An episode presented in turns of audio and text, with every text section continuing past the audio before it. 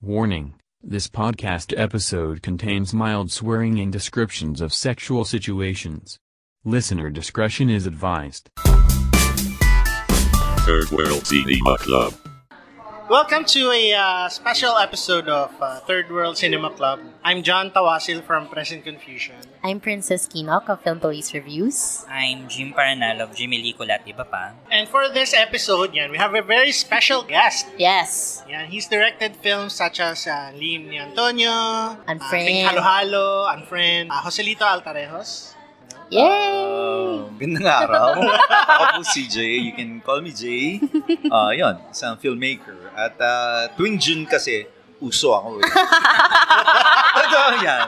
Like now, um, Tale of the Lost Boys and Unfriend are showing in, in UP. And, but uh, the other film, Kasali showing in Cinema 76. Ah, yes. So parang taon-taon, di ba? Parang okay din pala siya.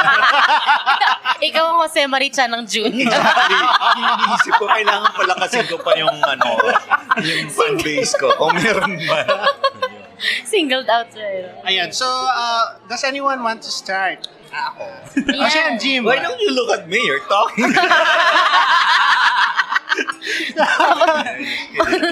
Balik tanaw natin ang reviews mo ng mga films niya. No? Yung ano? we'll get there. ano, tell us something about, ano muna, your humble beginnings Yes, how as a you get into filmmaker. film? I was a tumble, ato. I mean, some, I don't know. When I was younger, because I started really young. Like, during the time, in the 90s, di ba? Pag 25, 26 ka, Mm. bata ka maging director.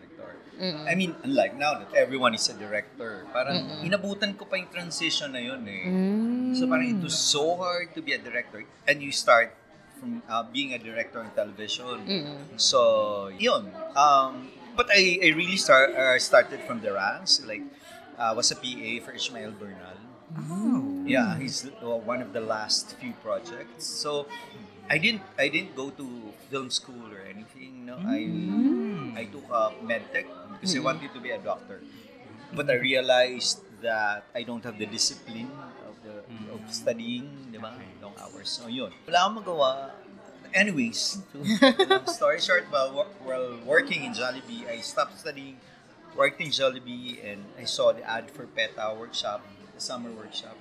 I've always wanted to join that when I was younger in high school. I didn't know where I was. PETA was, and no one was encouraging me. So, wala lang talaga. So, nag-workshop ako, theater. Ah, hindi ko alam. Napunta nga ako sa TV, kila Bernal, then Viva. Yun. Uh, as AD, production manager, tas director. I, I mean, I, nagalit talaga ako sa PAs, ganyan. Yun, yun. So, I really know the entire production. That's why I also like produce my films. Ah. When I like produce my films, talagang ano yun, pati yung kinakain ng ilang katao yung kumakain per per uh, meal, no? Mm-mm. So I am really like that. But anyways, so yun. And then I directed films. Yeah. Yan po, so punta tayo dun sa question ni Jim. Jim, Yeah. thank you so much. Kasi po, Ano uh, yun? Ano yun? he directed a film called Kiss Mo Ko. So it's a romantic comedy film during the 90s. I did? Yes. It's, Kasi nakalagay directed by J. Altareo yun sa... oh. Really? Starring, starring si Starring sila Antoinette Tos, Dingdong Dante. first film was Ang Lalaki sa Parola. Really? Yeah. Hmm. Man, I wouldn't do such a thing. Like, the title, Kiss Mo. God. Who would do such films?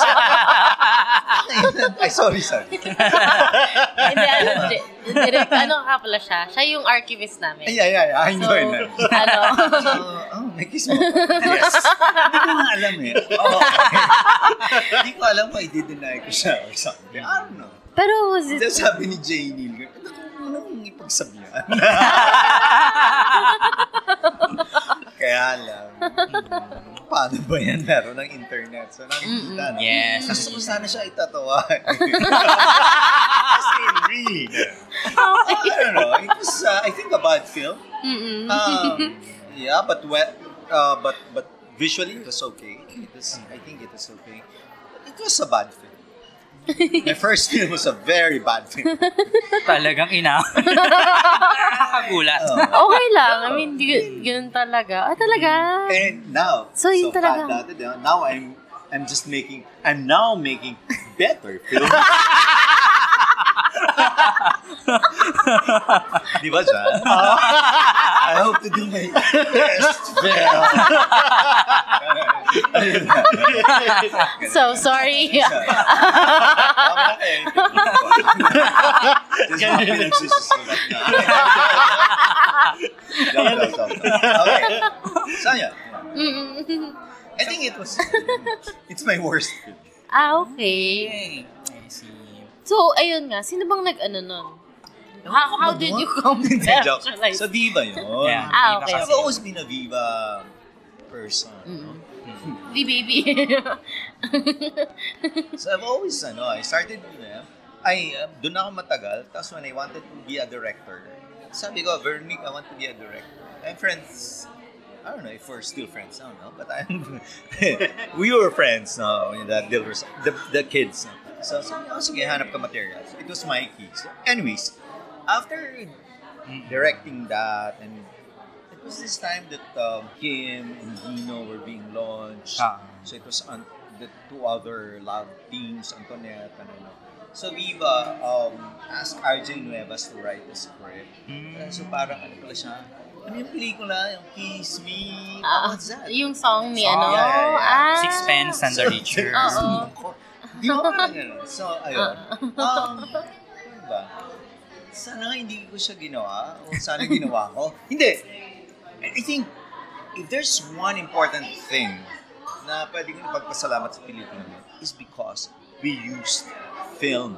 Mm. It was the transition. Ah, okay. After that, digital na. Oo. Mula sa high 8. No? Oo, oo. Di ba? So, yun na yung, yun yung last film. Almost. First and last film Di na you made for... okay na rin. And I have to look for the print. Actually, I So, yun. Viva yun. Viva, it was, it was supposed to launch Anthony Tos, Dingdong Dantes, um, Paulo Ravales, and Sunshine Lizon. Ah, okay. Parang napanood ko nga yun. yun sa ano yun? Then from Ah, mainstream sige po, di ba you went to Digital Viva, di ba indie? Ayan. Yeah, and then you made itong... Kasi f- during its time, yung ang lihim ni Antonio, parang it's one of the most shocking film during the mid-2000. Diba? Mm-mm. So, did you expect po ba na Latter ganun? part yun, latter part. Ah, pala, so part of 2000. So, did you expect po ba na ganun yung magiging reception or reaction ng audience with the film? Ah, actually, uh, uh, the genesis of all, all of these uh, uh, LGBT or gay uh, gay films uh, is ang par- parola. diba? yeah. So, parang- Um, I, I think during the time I wasn't doing anything. May mga ganun kasi akong period. Like, for example, magti-TV ako, tapos hihinto ako ng years or something. So, I think, and then someone from Viva uh, asked me if I want to do a straight-to-video thing. Gusto nun yung mga straight-to-video. yes. Mhm. So, parang, okay, tas, okay, gawa, gawa, gawa. Tapos gating na. Okay naman, parang, sige, sige. And then, kasi nga ayoko na talaga nung una. Sorry, let's go back to that. Traumatic for me. No, no, no, no, no, no. No, not ma- Ah, one. Hirap pala pag studio. Ah, okay. oo. I wanted to experiment. Oo. Because as a TV director, alam mo yung mga zoom-in, zoom-in ngayon ng provin- probinsyano? Yeah. Matagal ko na yung ginawa. Like 10, more than 10 years ago. Kaso Pinapagalitan ayaw pa ako nilalilibet dati niya, Razonable of GMA. Yes. Mm-mm. Pero si Jake lang yung nagsasabi, hindi, nag-experiment yan. So, feeling ko lang, may mga ginagawa ko noon, kahit sa TV, na, Ina-apply niya na yun. ngayon parang Tanggap-tanggap. But na. anyways, hindi ko alam kung gago talaga yung isip ko. Hindi, pero that's okay. That's, Kasi that's really, fair. ano, ah, sobra, dati may face naman ako na parang sobrang iba-ibang angle. Hindi ko nga alam, I want to bring it sa cinema. Mm-mm. Um, experimental talaga. Because I used to do that. Nakabaliktad yung camera, nakaganyan. Mm-mm. Things like that. But anyways, so yun, yung ang lalaki sa parola. Mm-mm. Tapos, natapos. Sabi nila, oh, okay ah. Kasi akala lang nila yung pwedeng, ano lang, ano, mga for, chewing, whatever, may gumaganon. ano, purposes other than watching film. Oo. So, ano nila, tapos inano nila sa CEB, got a B. So, parang, oh shit. so, pinalabas na nila. Tapos, kumita naman siya, no? Kumita nila, oh, ito lang una namin. Tapos. So, ang taon nyo. Ang taon nyo, ano na yun? Ah, di nila napanood actually yun. Hmm. Ah, okay. So, hindi, actually, hindi ko, hindi. Sinadya yun, na ganun talaga yung, ano, sadya yun, na parang, ah, for me, sex is a politics for me. I mean, it's a statement. It's it's something na ano. Kaya pinupush ko lagi not only my actors, Mm. my viewers, no? Mm. maybe a part of the society. Mm-mm. Parang hanggang saan ba natin tatanggapin? Ano ba? Ano ba ang inaano natin? So lagi ako talaga nagpo-push if, if you can see it in my film. Always push for that, either for, for being graphic or for, for uh, making uh, long sex scenes. Kasi I wanna see, I wanna see. Parang, parang may tinitingnan ako na. But anyways, so ayun nga, uh, pinapakat ng MTRC. Ah, sabi ko nung premiere sa UP, daming tao. I mean, I don't know, you were too young then, no? Sobrang 2000 talaga. na eh. Pupuno yung UP na yan. Mm. Parang ako, parang, ooh. So, ta- hindi, sabi ko kay John Rufino, no, no, no, hindi yan puputulin. O, hindi apa. Viva, Jun Rufino. Ganyan yan. Eh, Apparently, malakas naman sila. So, Hindi siya pinutol. okay. Sobra daw talaga. Yung Robinson's Galleria na malaki, napupuno yun lagi. But I never, I never uh, experienced it. Ah, bakit? Because there was a time I was supposed to, ay, ang dami ko na ginagawa. Sige lang. sobra siyang ano. Hindi ko, syempre, hindi mo naman nila-expect, no, na ganong kalakas. Ah, parang during the time, ang laki ng impact nun sa mga kaedad namin, ano, saka Yes. medyo bata-batang super. mga bakla, no? So, oh, yun. Ang dami kong natatanggap, honestly, na letters or PM, Mm-mm. emails, during, especially during that time. Mm-mm. Ah, For me kasi shocking yung pinaka-shocking nung yung ending. Talaga po bang it was intentional na ganun yung maging Um, ending? sa akin kasi during the time, I was, uh, parang it was a statement for me. Like, um, na, na parang those who harass or those who commit abuses should be killed. Parang ganun yung, yun. Kaya ginawa ko yun na ganun. Tapos, parang yun ako na lang na yung, kasi people were, were telling me pa, dapat masaya na lang siya, dapat ganyan. I mean, I'm sure mala, para kung naging masaya siya, parang ahead of ahead pa siya sa what was that? Call me by your name. I mean, older guy, ano no. No, but hindi, I want uh, kailangan may sasabihin ako eh sa mga pelikula ko. I don't know, some people fault me for that because at the end of every film, I have a parang boom. Parang, di ba, sabi nga ng isang, ano, pa, ayun na naman siya, may climax na naman. Of course, gawin na na lang. Climax simula, simula eh. Ayun naman, pagbigyan niya. But anyways, so, sinadya yan. Of Sinadya course, naniniwala kasi ako, sabi nga ng Bernal, anything and everything that you see on the screen is your decision as a director. It should be intentional. It should have, oh, okay. Sabi natin, paano yung mga biglaan na lang kasi? Hindi, dapat ikaw you get something out of it. Dapat may meaning pa rin yun. Para kung hindi, tatanggalin mo siya sa, sa parang gano'n. Kasi So, po yung, yung ang ang na-curious kasi ako was that, di ba, yung relationship ni Antonio with his uncle, Yeah. played by Josh Ivan Morales, kasi naging sexual siya, Yeah. na parang okay lang na i-blowjob niya yung uncle niya, but then, nung iaanan sex na siya, ni-refuse niya. Ni-refuse niya, di ba? Yun yung nangyari. Na parang almost ni-rape na niya, and then suddenly, Dumating si siya. si Shami Centenera. So parang, parang, ang na-curious lang po ako dun was that, Bakit siya? bakit ganun? Tumanggi na siya. Samantalang, dun sa ano, ibang part ng sexual things. Ay, hindi ibig. Bawal na ba tumanggi? Ulitin ko rin. Bawal, bawal na ba tumanggi pag pumayag na ng isang beses? I mean, diba?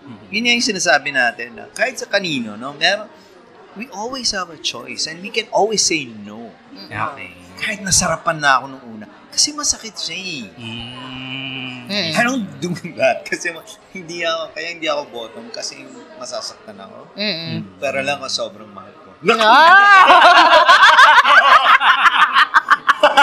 oh, ganda. Gusto ko yan. Lahat. Kaya. Ibigay ko. Yun. Charot. Ganun lang. Parang hindi naman alam ng ba, ano nga, kakatakot ako. So, nakita mo naman, kung si Antonio, was like, ano naman siya eh, parang normal person. Yes. So, ayun. So, yun.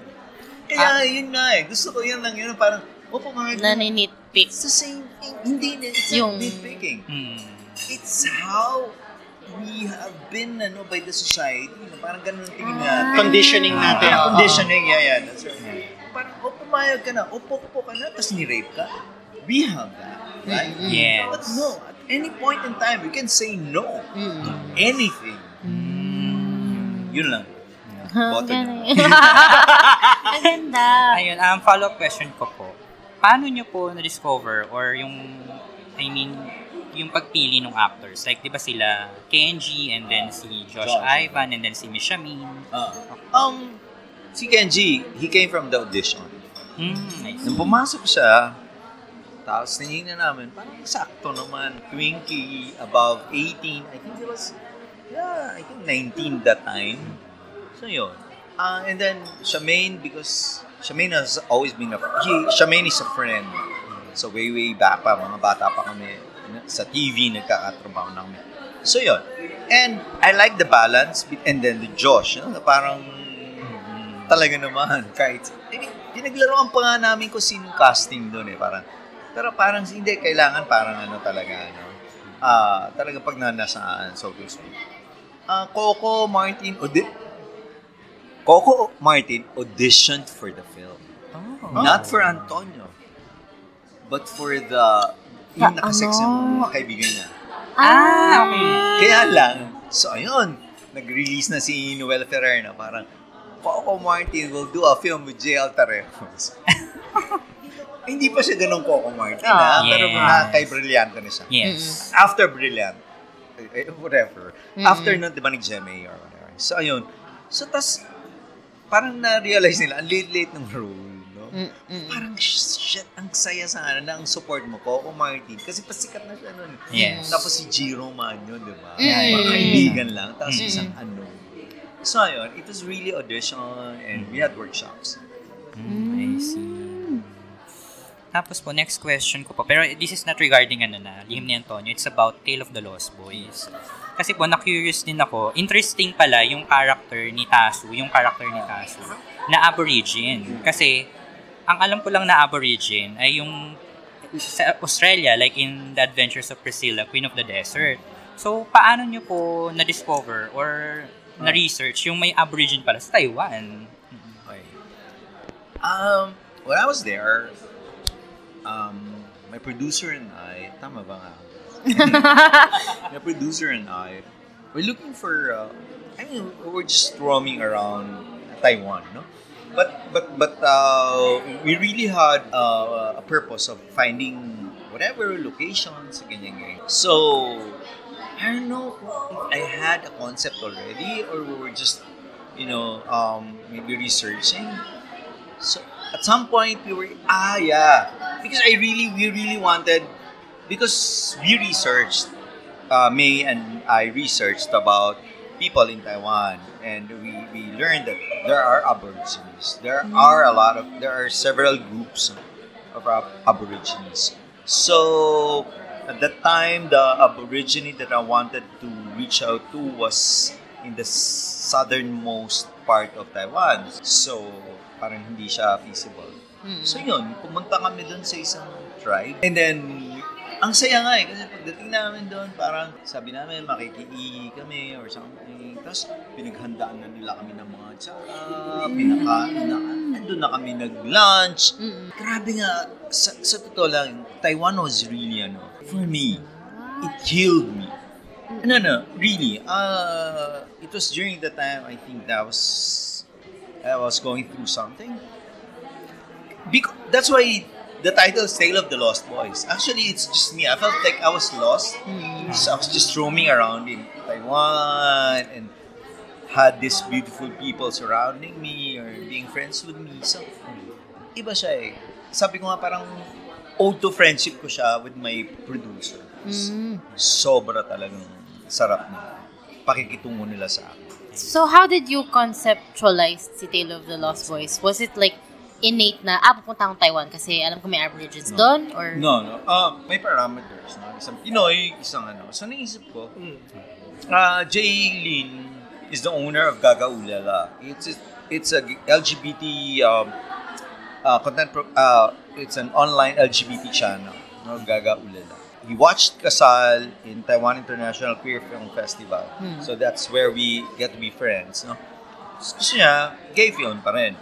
At that time, parang nagsabi ako nun sa kasal na ayoko na nung gumawa muna for a while. No? So, ng gay gay film. Oh, so paano? Parang, ano, oh sige, isang straight Pinoy, tapos isang ano. But uh, I really wanted it to be just a story of friendship.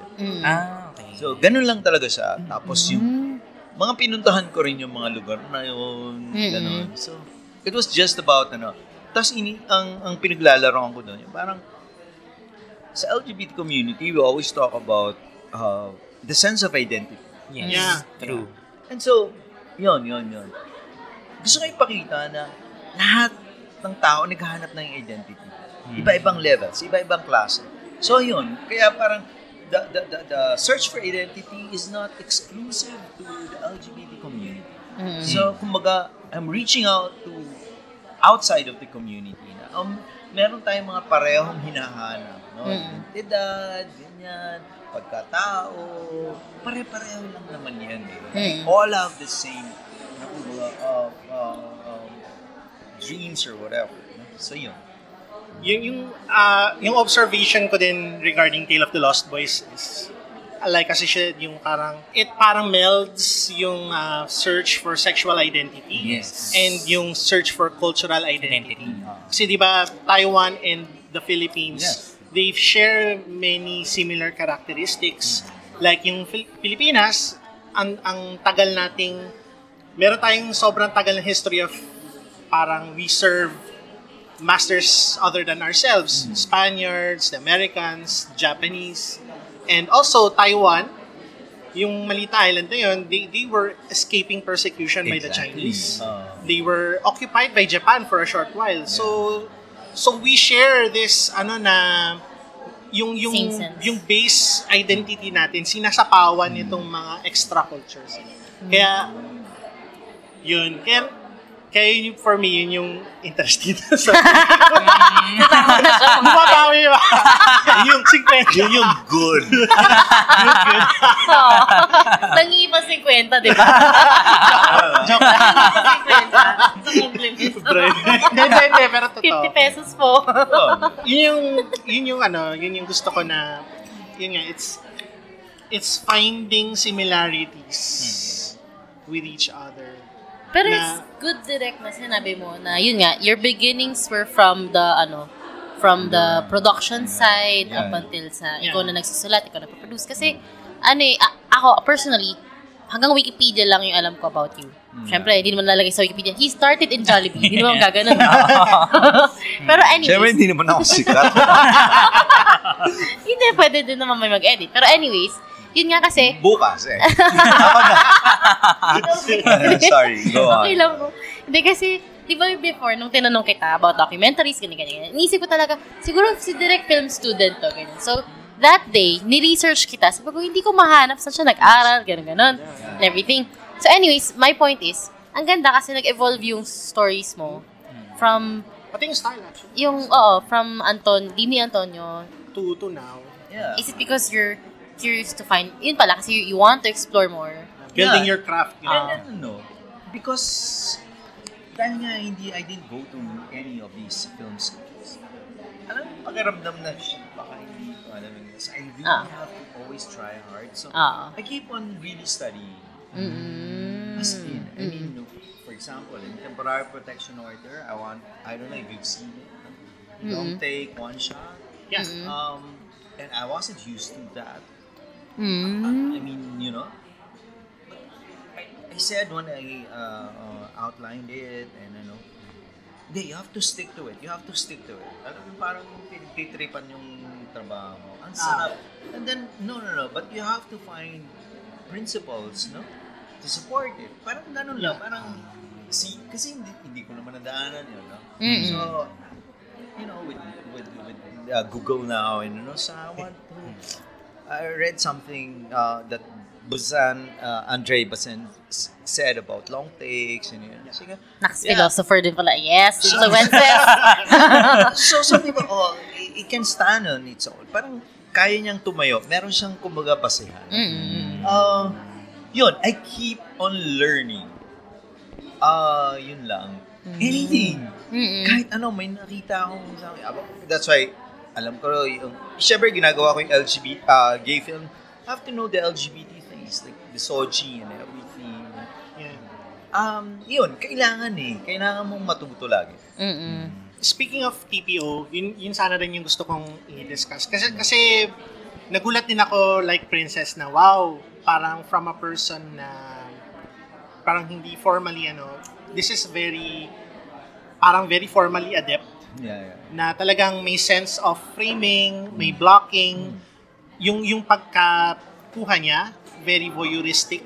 Actually, uh, I'd like parang I consider it tsaka kasal to be. Parang parang kambal sa kambal. Mm. kasi they both deal with unions uh, in the sense na one is a uh, not same-sex union, a heterosexual union, Yeah, pero pero parang Same sila. imperiled siya, parang it's in danger of collapsing. Yeah, yeah. On the other That hand, one, yeah. yung kasal naman sa same-sex relationship, that that is not given the same parang structure as the yung heteros kasi patas natin ganun. Oo. Right, right. Ah. Pero it's still alam mo yun, pero meron pa rin silang they still face the same problems. Ah, yes, yes, yes. So, na-notice ko dun sa dalawang yun, like, for example, yung sex scene sa kasal or yung scene na nasa guidance counselor yung bata. Yeah, yeah, yeah. Parang nakatingin ka from Yes. outside the window eh, Ah, ah. nakikisilip ka eh. Or yung yung scene na, yung very, ano dun sa TPO, yung, Yung sa ah, window. yeah, yung nag-aaway yung ano, nasa, Binubugbog, yeah, yeah. parang neighbor's point of view ka. Parang, you are, parang it's like you're being placed in the shoes of the Mm-hmm. neighbor. You're, should should I intervene? Should I call the Oh, yeah, police? Pero, pero wala eh. Yun, yun yung, yun yung nagustuhan ko regarding Um, about that particular uh, creative choice, no? Ah, inisip ko kasi, so it's about ano, 'di ba? TPO is about uh, filing of temporary protection order. So it's it's the the law and court. Supposed to be yan yan eh. I mean, where, where people get to testify.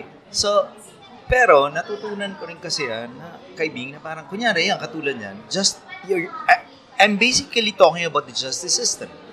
But I, I, I did not show it. I, wala akong pinakitang court, no? Wala, walang So, court eh. so parang, lahat yung mga, parang pakiramdam ko, yung mga first scenes nila, yun yun, no? Yun yung kanilang testimony. yes. Like, for example, si, si Oliver was uh, practicing in front of the mirror. Kasi nagsisinungaling siya. Kasi, get so mirrors, he had to practice. Tapos Mara sa barangay. Kasi siya naman talaga yung totoong may, ah, may ginawang ano, no, proseso. Kaya siya sa barangay. Tapos si ano, sa school, parang ako po si ganyan. It's the same thing na sasabihin niya sa korte, no? So, pero, kasi gusto natin makapture na itong batang to, yun, eskwela, so, so parang yung mag-ano sa atin na, o bahay, bahay, tas eskwela, na parang, okay, we have to study this. This is uh, actually a, uh, a case study of, of yan, so ganyan. And then, bakit same? Ito pa ang structure kasi nun eh. So, una si Oliver, si Mara, si si Bata. Same scenes, pero cut somewhere. Where Oliver was kunyari part of, and then, ah, eh, not only part of, but it's his ah, parang side. Yung puputulan. Pagka, it's the same scene, kay Mara naman na parang yun yung kanyang part ng scene niya, tapos yun sa bata. So it was, uh, tapos bakit siya static? Aside from Andre Basa. Because di ba, when you hear testimonies sa court, nakadistansya ka naman eh. Mm. Nandun ka sa bench sa likod. Nandun, nandun ka lang. eh. Or kahit saan ka, di ba? Nakadistansya ka lang. Yun, parang ganun yung ko makita. Oh, ganyan. Wala akong editorial na ginagawa na kaklose up ako habang Ah. sinasaksak. Ito lang yan. Ito yung mga sinasabi. No, we judge people. So parang ganun. Mm. Ah, takot din ako doon. Sobra akong takot. Kasi, alam mo yun, parang alam ko kukunti naman ang makaka-appreciate nun. Mm-mm. Eto, totoo, totoo lang, no? I mean, but I, I think it's one of my best works. I agree. I agree. Ayan, best na. Best na pala. Tsumayan pa din, tsumayan pa rin. So I think, kasi, sobra, sorry guys. Na- ano ka, passionate ka about Hindi, this minsan one. kasi pinagtitripan ko talaga yung trabaho ko. yeah. Talaga? As in, marami. Oh my In God. what way? You should see me when I'm doing my final, final whatever. Ah. Araw-araw yan. Pagising ko, gabi, pinapanood ko, umiinom Oo. ako. So, I, I love the process. So, Mm. mula nun, parang ang gusto mabagal na lahat ng trabaho. Mm, So, tama. Nakakita ako ng production parts, ganyan. Tapos Yeah. minsan, may nakausap nga ako na editor. Sabi ko sa kanya, so, hindi si Sir Chaka, ibang editor to. So, sabi ko sa kanya, so, hindi ka naiirita kapag minsan yung director mo is tamad. May mga ganun kasi, na parang, andun lang sila, tignan lang nila monitor, tas ano. So, ikaw, I mean, how is your process? Like, when you go to the set, I ano yung ginawa mo? Usually, my editor is Diego Mm. Marks Nobles. Yes, yes. He has been editing my film since um, I think TPO. Yeah, because Zig and I did Kasal. Mm. So, siya muna. Nagawa ko na yung trabaho ko. Tapos, ang ganda lang kasi nagkakaintindihan kami. Mm. He really knows when, where, and where to cut. Mm. He knows when to linger. But, even if I, I have something in my mind already, Mm. and I see something Mm. na parang, tapos ang ganda lang kasi, sa totoo lang, pag tama yung cut, tapos Mm. may reason, yun yung sinasabi ko, dapat talaga may rason, Mm. you will recognize it. Mm. I mean, kahit hindi niya sinunod yung cut ko, tapos ginawa niya, like, oh shit, ang ganda, alam mo ba't niya ginawa? Mm. Gets, hindi ko alam, big, hindi ko alam kung dahil sa found story kami pareho. Mm. So, ayun. But, but iba rin kasing cuts namin, like, minsan, it goes beyond the cutting point. Mm. Parang gano'n. Oo. Kasi minsan iba yung pag nasa production ka na, na parang, okay, nakita mo yung frame na yun. Oh, Oh, ginawa yeah. nyo. Either multiple times yung shoot or one single take.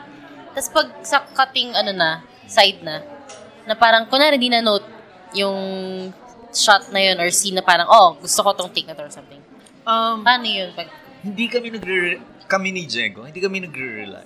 ah, ah, di Siya yung nag, ah, ano, first, Mm-mm. siya yung nagja-judge. Mm-mm. Ah, andun siya habang sinushoot nyo? No. Ay, hindi din. I mean, sa editing. Ah, Pinapanood niya lahat. Oo. Tapos siya na yung, mami, siya yung mamimili, ah.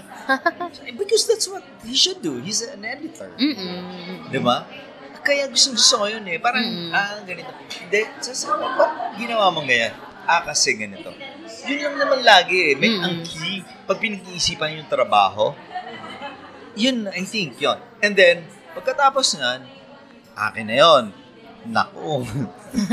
Tatatarin ko na yun the way I want it. Ah. Like Gino, it wasn't like that. Mm-mm. Yan, speaking of Gino, kasi po, amazing yung Tale of the Lost Boys and Gino Tomari regarding cinematography. Mm. So, how did you collaborate with your cinematographer with two Okay. different films? Si Michael, David, his first, actually, his first feature was me in Kasal. Ah, Yes. okay. Tapos nung pagkatapos ko siyang kunin, kinuha siya nung, ano yun, tuos. Mm-mm. No? Pero siya yung, Norana. ako yung unang-unang bigay sa kanya ng first feature film niya. Pinagmamayabang ko na. Sikat si Mike. Sige, Ayun. send ko sa kanya. So, yun. So, tas, siya rin si Gino. Ah, kasi nagustuhan ko yung trabaho niya sa kasal, no? Oo. Tapos si Cheska, kasi hindi available si Maiko nung, ano, nung shoot ko sa Taiwan. Mm. But uh, they were together then. Then, back then. Ah, okay lang po yun. Sorry, guys. Sorry, Jessica. Nasaktan talaga ako nung naghiwalay kayo. Promise. Oo. Pero natutuwa ako kami nakasurvive. Mas matagal sa inyo. Sige po, tapos po. Ha? Ayun, kinu- ayun nga yung sa Gino Tomari. What? What? Ah, so yun. Actually, anong question? How did I uh, collaborate or no, with your cinema? Oo, kasi parang ang comment namin lahat nung sa Magkaiba ano ba? is, hindi same lang. Parang siyang Japanese na, Yes. yung glow, hindi siya glossy eh, matte pa nga yung dating ng Hindi Gino yung kasal. Tomari. I think it's my most Glossy si Kasal eh, si Gino Pero Tomari. it's my may most treatment ano, eh. ah, parang mainstream thing. May iyak-iyak, may ganun. diba? Ah. So, so pareho siya, magkaiba siya. Parang yung feeling ko yung temperature ng kasan mas matingkad. Mm-mm. Eto mapusyaw na tama Yeah. yung ganun. parang matte siya eh, Oo. na ano eh. Ganun ang inisip ko eh. Mm. Ah, hindi ko rin alam kung dahil I was on medication. Um, when I was doing that, I was recovering from, I was battling, uh, no, no, naman battling, uh, trying to be okay with my bipolar condition. So Ah, I was taking meds. Mm-mm. So, pag nakita nyo, yung, Tale of the Lost Boy, parang siyang laid back na gano'n. Hindi, wala kasi ako, parang sobra akong relax no. so sabi na, "Then, hindi ka nagagalit. Well, that two reasons. Sobra, na umiinom ako ng gamot ko. Second, ang hirap kasi itatranslate pa nila eh. English. Tapos dun sa Mandarin. So, hindi talaga ako nagagalit during the shoot. Yung translation, ARG! Ah, Parang gano'n. So, um, at I I think it showed that sense of calmness, no? Mm. Uh, even one of my uh, friends, um, sinabi niya na parang it's, it's, hindi siya pelikula mo kasi nasa anong angst. Wala siyang angst. Wala siyang ano, no? So, sabi niya, sabi niya, hindi ko nga alam eh. To be honest, I was ano, with Tale of the Lost. Dapat ko ba sabihin? Go! So, I don't know. I was unsure of it. Ah, Really? Um, because I was doing it when I was lost, so to speak. I mean, parang gano'n. Mm-mm. Hindi siya yung katulad ng ibang pelikula. Nakaganyan lang talaga. ako. Mm-mm. Tapos I had, I had a lot of crew. Mm-mm. Taiwanese crew. Mm. Yeah. Paano yun? I mean, Tama, my AD was, uh, uh, my AD is bilingual. ah, okay, So, okay. and he uh, trained in, in, in the States. Mm-mm. So, yun. Uh, tsaka, ang sarap katrabaho ng mga Taiwanese. One thing, yung mga grips, may babae. Ah, talaga? Oh, Dinadala nila yung mga ilaw, dinadala Oh my nila God. ang riles, dinadala nila yung ano. Anywhere. I saw Pinento one set up. ka, naalala ko. I saw one set up in, in an auditorium. And babae. there are ang- women who are, there are uh, women or female, female workers na, na nagbubuhat ng mga platforms. Oh my God. Ganda. Sipag. Gusto, tapos ano, they're so professional. Mm-mm. Sobra. Mm-mm. They're so cheerful, and you know, even at 2 a.m., you know. Mm-mm. I, I love working in Taiwan. I love the people in Taiwan. Um, Saka- go- ay, sorry, going back to Gino Tomari, kasi I read na parang it took four or five years to Yeah, make yeah. it. What happened? But no. um, what? We shot it in 2015. Mm. We edited it. It's too much. I mean, there were a lot of sex scenes talaga. It was two hours. eh. Ah, supposedly two hours siya. Kasi yun, ah, putol, putol, tambak, hindi nun. Until it felt like, baka pwede na siya. So, inupuan ko ulit. Edit, yeah. Ayun, ah, kinuha sa sa Switzerland. Ah, Doon siya nag-premiere. Yun nga yung sinasabi ko na baka maganda yung pelikula matagal. Mm-mm. Parang Kasi- upuan mo talaga siya. Yeah, kasi after kasi, ano kasi, di ba, when you're doing a film, grabe yung adrenaline sa simula eh. Then, nag-shoot ka, no? Sa akin nga, parang pre-prod, mo, shoot, sarap, sarap, oh, taas. Pagkatapos mo, when you see your, your footage, or your clips, shit, tama ba? sayang, sayang. Gets? Oo, so, bababa yan. Tapos nag-edit ka. Pagkatapos, oh, shit, gusto mo kayo sa edit. Ano na, pero I think you need to, ano eh, Relax. pause for a while. Because uh, production or shooting is a big endeavor, no?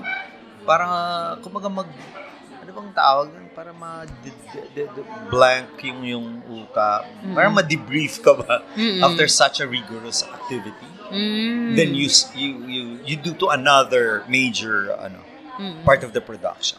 Oo.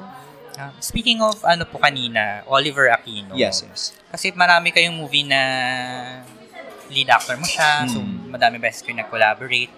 Paano po nag paano niyo po siya na-discover?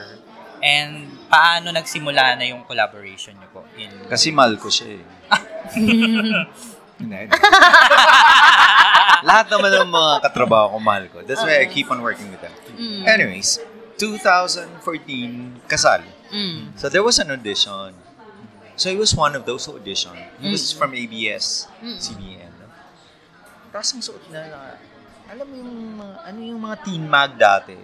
Ay, yung parang, Ano ano, yun? Star something. mga candy? Candy. Candy. Yan. He came from a pictorial of Candy. Hmm? So nakaganyan, sombrero. So, oh. I mean, alam mo yun? Okay. Pero nung nagpan yung camera, pinapan yung camera eh. So, ay, pakibalik nga dun sa isa, iba siya sa person, iba siya sa, camera. So, nung pinatawag, so, you know what? You look better, I mean, in, in camera than... In person? He said like, sabi ko, I'm sorry. No, no, it's, sabi niya, okay lang po kasi lahat naman sinasabi yun. so, yun. Um, Tapos kasal lang, ano? Nakita ko naman, act- actually gusto ko na mag-back out sa kasal eh. Kasi nag-back out yung producer namin. Mm. Wala kaming pera. Ala. Siya lang yung lagi nags direct tuloy na natin to nag-workshop na kami nag direct kasi siya gusto, gusto niya na rin ng something different Mm-mm. from the roles that he was getting sa ABS. Mm-mm. So, alam mo siya talaga yung nag-prop sa akin during that time. Ang dami naman struggles, no? So anyway, siya yung talaga nag-push Ah. na gawin namin yung kasal. Mm-mm. No, wala kami pera, nagpapalit pa kami ng ng actors, nag-shoot Mm. na, nakailang shoot ako eh, tapos magpalit ng actors. Wala ganon. Hiram yun lahat sa mga kaibigan. Sa isang daan libo. Mm-mm. Iba may tubo, yung iba. Oh my God. Ah, so yeah. Mm. Sa mga, hindi, that time, pagkatapos yata ng kasal, nawala na ako ng kotse. Parang ganun lagi. Mm. May kotse, tapos gagawa ng pelikula, mawawalan ako ng kotse kasi binibenta ko siya. Mm-mm. So that, that has been my, my, my cycle, actually. Mm-mm. So si Oliver, I saw na ah, magaang lang naman siya katrabaho. Mm-mm. So ayun.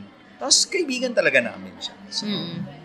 You know, like, always work with the same, same people. Mm-mm. Kung pwede nga lang si Michael David lahat, or si Arvin Viola, yun, si Diego, lagi yan, si Drew Milalios, Mm-mm. yan. Ah, Richard Kuan, lagi siya nasa pelikula. Mm, ayaw nga. He's a friend. Oo. Yun, ganun kasi ako eh, parang, yun. Tsaka mas masayang trabaho yun kesa yung parang you're gonna adjust again. Yeah, and, and I think especially during those times when I was really uh, hard to understand as a person, as a coworker, Mm. kasi ano talaga, erratic yung ano eh, um, Process? yung temper ko and emotions. So, Mm. my friends really know how I work. Ah, okay. So, um, when you write, now that you have, do you have something pala in the works? Ganun? Um, I've been thinking about a sequel for Kasal. So, I don't know, I don't know. parang- Kasali. Ganun. Kasali. Kasal. Tapos kasalo yung... May threesome sila sa Kain. Yeah. Um, hindi ko alam eh. Parang, Diyos ko, sobra naman ako mag-assume na yung kasali gate crasher sila sa Ah? isang kasal. Ah? Yung kasali. Parang prison break. Paano sila Oo. babalik sa Tapos yung prison? kasalo, ano sila, origina. Or, eh, pwede, pwede. Yun. So, hindi ko alam kung ipupush ko ba siya na may ano, parang as if naman. Why not? Kasi yun nga, Yun. maliban sa suki ka ng June, eh, at Ayan least nga. kaya div- lang, diverse ah, yung ano. Natutuwa na rin pala ako. na they're branding me as So, kasi uso ako pag June. Easy ba, di ba? Mid-year ako. So, so, what else? Um, I have a lot of scripts actually. Yung isa, mas sobra pa sa Gina Tomari. It's really, it's gonna push something. Wala nang gusto mag-produce. Kahit sinimalaya. Sinabit ko yun eh. Pinili na lang kasal. ah, okay. so, it's too dark. Mm-mm. Anyways. Oh, what else? Tapos sinabit mo rin, asan yung kasal? Gano'n sila. Napalabas na po. Ano ba? Ah, yeah, I want to do something na ano, mas mas mas expressionistic, maybe um Inisip ko nga, less talk talaga. you mentioned si Andre Bazan kanina eh. So, ibig Yeah, yeah. sabihin, um, are you, yung scripts na sinulat mo, apart from LGBT, Mm. are they a bit political, philosophical? Ganun? Ah, I think in a, in itself, the films that I make are political. The, the gay films that I make. Mm-mm. In, in, in the sense that I take uh, particular stand on a particular issue. Ah. Like for example, uh, the marriage equality. It was, kumaga, it was discussed already in, in, in my film Kasal. So it's Mm. really political and pushing for it. Like, why did I, kung napansin nyo ba, nag-end ako dun sa dalawang hindi naman kilala, no, na nagkaroon ng ceremony. Mm-mm. So, kasi, in 2014, pangarap ko siya. Parang, that's how I see the future. Mm-mm. So, lumuwag ako mula sa personal story to story of people, a group of people. So, parang ganun lagi. Yun ang bili ni Bing Lao sa. So, anyways. Ano nga yun? So, yun nga. So, yung mga Ah, yeah, yeah. upcoming... Uh, yes. For example, um, Gino Tomari, philosophical siya. I mean, it, it asks the question, what is uh, dignity to, to you or to anyone? How do we define it? Mm-mm. Di ba? Um, and at the same time, it's not just in the film. It's the entire experience. Mm-mm. S- Hindi ko nga alam eh. Parang, kasi during, uh, while doing Gino Tomari, after shooting, during, alam mo yung question mo yung sarili mo uh, as a filmmaker. Anong, shit, nagawa nila lahat yun? Anong klase akong filmmaker? I had to ask myself. I had, that's why even yung final edit ko, sobrang hindi ko alam kung 10, 20 times ako nag-export, nag-edit, nag-recut. I would really ask myself, does this particular frame represent you as a filmmaker? Kaya mo ba siyang panindigan? Diba? Tatanggalin ko. Hindi, pag hindi, wala nga namang paninindigan. So, babalik mo na naman. So, ang ganda niya eh. Ah, doon ko nakikita, ano ba, yun yung mga maliliit na filosofiya sa buhay, no? Tapos sa sa sa filmmaking. Parang hindi man napapansin ng tao, may umaangat yung sex scene sa iyo. Mm-mm. Umaangat in in in in, in sa act Mm-mm. at uma- humahaba siya habang tumatagal. Mm-mm. kahit seconds lang yun. Kasi I had to do that. I realized that editing after after art, kailangan mong applyan ng science and mathematics. Anong effect nito? Mm-mm. Itong ganitong tatlong succession, ay, three scenes. Mm-mm. Gaano kahaba? Kasi nag, nag-ano ako ha? Susulat ako ha? Mm-mm. ilang seconds. The first one was six. The second So, so, um, and, and, and I, I think in general, for me, making a film is my philosophy in life. Mm-mm. Eto, this is how I live. Mm-mm. I mean, through thick and thin, this is what I do. Wala na, wala akong iba eh. Hindi nga ako nagtapos eh. So, ito lang talaga ang alam ko. Anyways. Ah, meron pang eksena dun sa Gino Tomari na striking siya kasi like, di ba yung nag-journey sila and then nakikinig ng music si Gino Yeah. ng classic. So Yeah. parang for us, like si DJ kasi wala dito, parang we observe na bakit Bakit? classic? Parang parang- opera. Yeah, bakit Parang opera, opera. ganun. Instead of parang, kasi with their status or social status, di ba? Tsaka sa mga reviews na mention yun eh. Mm, Yun bakit sa operatic, ano. di ba? Na instead na Eh, sana sa pop, social ganun. status, ano dapat ang pinapakita? Hindi naman sa nag-discriminate tayo Yeah, or yeah, yeah. nag, nagsa-status ko tayo na, Bakit mo siya napili? oo, parang sana novelty, di ba? Bakit yun yung napili niya? Novelty. Oo, di ba mga ganun? Or let's say pop. yan. Kaya ako. Anyways. Oo. Ah, hindi, kasi hindi siyempre, Naalala niyo yun, okay, pag may pamangkin ko manunod bukas kay Park, whatever. Binigyan ko ticket. Um, um, yung lola niya, mahilig makinig. That song uh, that was playing before national anthem was the, I think it was the Flower Duets. Yes. Yeah. So, ano, kumaga, ay, in my, in my, ano, ah, uh, character, ano, nakuha niya yon sa lola niya. Tapos gusto ko rin talaga, one, that's one point. Second point, gusto ko rin ano eh, kasi, kaya kita nyo, si Sherry, parang siyang hindi naman mahirap. Parang, di ba, may ganun eh.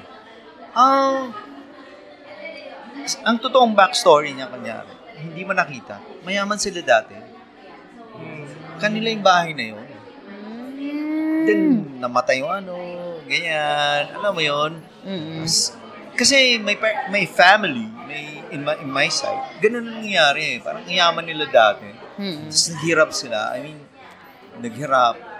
Pero yung mga um, Habits and habits nila, passions. tsaka ano. ano nila, it's the same thing. Mm-mm. So, so ayun. Second, as and second, also, yun na nga eh. That's why gusto ko siyang baliktarin. Marami tayong notions eh. So, na, na ano tayo, na nagugulat tayo na ang mahirap, marunong ng opera. Yes. I mean, may mga radyo naman, may AM na nagpapaano yun, di ba? Yeah, Meron. meron. 98.7. So, ibig sabihin, isa rin yun sa pagbasag, no? Sa akin kasi yung mga malilit na pagbasag ng, ng kung ano yung preconceived notion natin of what person is or a class is or, you know, dapat dun, dun eh. Ah, kasi katulad niya yung ano, hindi naman, I won't get offended, pero alam ko, yun yung pag-iisip ng nakakarami. Ba't ka, ah, ba't ka pa naging storyteller kung pareho lang pala kayo na ikikwento ng nakakarami? Ah, wala nga idadagdag na something. So, yun lang. Mm-mm. And and third, because classical music and opera have this, ano for me eh, when I listen to them, parang niyang inaangat yung soul ko. Mm-mm. yeah. You know, I get accelerated. I get it. And therefore, I really, really wanted to to use it. Well, aside from, I was having my mania stage during the time. No? Kaya, trip talaga. Mm. So, hindi kasi, di ba may tinat... Ako, feeling ko yung life or fate, ang sama niyang maglaro minsan eh, Mm-mm. sa tao. Mm-mm. Kaya gusto ko, yung parang itinataas muna sila. Kaya ito yung opening ko, yung masaya sila, parang, Yes. Kasi naniniwala ako na bago ka ilaglag ng kung sino man, ng Diyos or whatever, minsan, fate is really cruel na parang inaangat ka, tapos boom! Yung parang gano'n yung gusto ko, ano. Para siyang position eh. Exactly. Tapos parang gusto ko maramdaman mo muna yung ang saya, saya, Ave Maria, habang naglilinis, ganyan, ganyan. Because it's a ritual. That was long, no? It was a ritual. Mm-mm. Cleansing before kang ialay. So parang ganun yung sa akin. no? Mm. So, di ba, inaalay tayo, inaalay tayo sa kapitalista, inaalay tayo, di ba, mga, mga Pinas, cleansing yun. So yun, tapos, tapos binagsak siya dun sa kung ano anong ginawa nila sa kanila, ginawa sa kanila. So gusto ko yun, yung, ay na, durugin, kasi gano'n naman yung buhay minsan eh. Oo. Dinudurog yung tao. Yun. Speaking of that, yung climactic na orgy scene. Yeah, yeah. Yan, may scene doon na si si Gino at si Mary, naghalikan sila. Yes. So, um, when you were like constructing that scene, ano yung iniisip mong nangyayari doon sa mindset ng dalawang Okay. characters? So, remember they had their own um, limitations, no? And it was being crossed during that time. Yeah. And they had only themselves to comfort each other. So, yun yung comfort nila. Sila. Sila. They were sharing a certain moment that just intimate but, but, but life-changing moment between them. Parang kinship. Yes, yes, yung ganyan. Yun, yun, yes, that sealed that, no? And then, ah sa, napansin nyo ba, tumitingin sila sa sa ilaw? Sa ilaw. Tapos, palaki ng palaki, yung isa, puro white na lang yung sa Parang sa akin, actually, yun yung ano eh, parang, tangay na, kahit na anong dasal nyo, walang magagawa sa inyo ang pinagdadasa. Sa akin yung ilaw na yun, yun yung paniniwala nila, yun yung kung sino mang Diyos nila. No? During the time, we would look up to whoever, to whatever. Pero minsan talaga wala silang nagagawa, o wala naman talaga silang magagawa. Parang, Kasi nandun ka na eh. Yun yung Ah, predicament. hindi, at saka hindi talaga kasi ako naniniwala. Hmm. Kaya kita mo Ave Maria na distorted, uh, uh, tapos ano, the light. Sabi mo, when you look up, because that's a language, di ba? Ano, You're asking someone or a being no, to, to help you. Saka interesting wala. din po yung shot na ano eh, na parang nagba-black and white, tapos biglang lumiliit na yung frame. Anong tingin mo doon? Sa black and white yun. Napansin mo ba ang mukha niya? Kaya na color. Nakulag.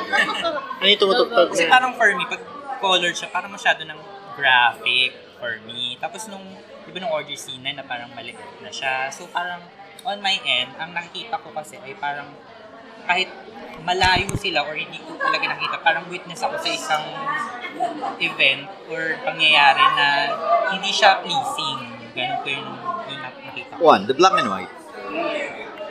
Actually, Nagpa-black hindi ko siya, mak- nung pinapanood ko yung eksena, parang hindi ko siya, ayoko siya Tingnan. tingnan. Kasi Bakit? because, naaawa na ako dun sa dalawang character, especially the Ganun talaga yun. Ah, Pero hindi ba dito sa part na to, doon na tumutunog yung yung parang reports nung ano, nung World War II? Yes, yes. Also, tas may Ave Maria yan sa likod. Yun, parang naisip ko parang doon doon na yung comparison Yes. with ano. Yeah. Um, two.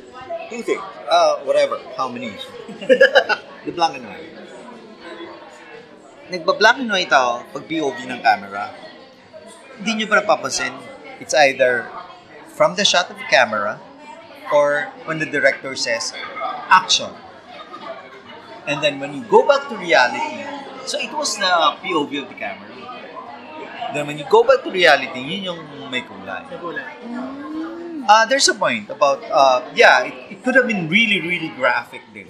Pero, syempre, sa akin, napaka, ano nung, hindi, hindi, hindi valid enough for me to use uh, black and white.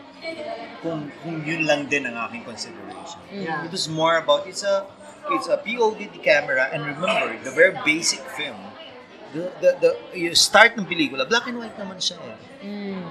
yun yung yun yung reason behind it. Now for me, um some people, whatever they do, for them it's an art. Mm. Some people may have a, a, a, a different opinion.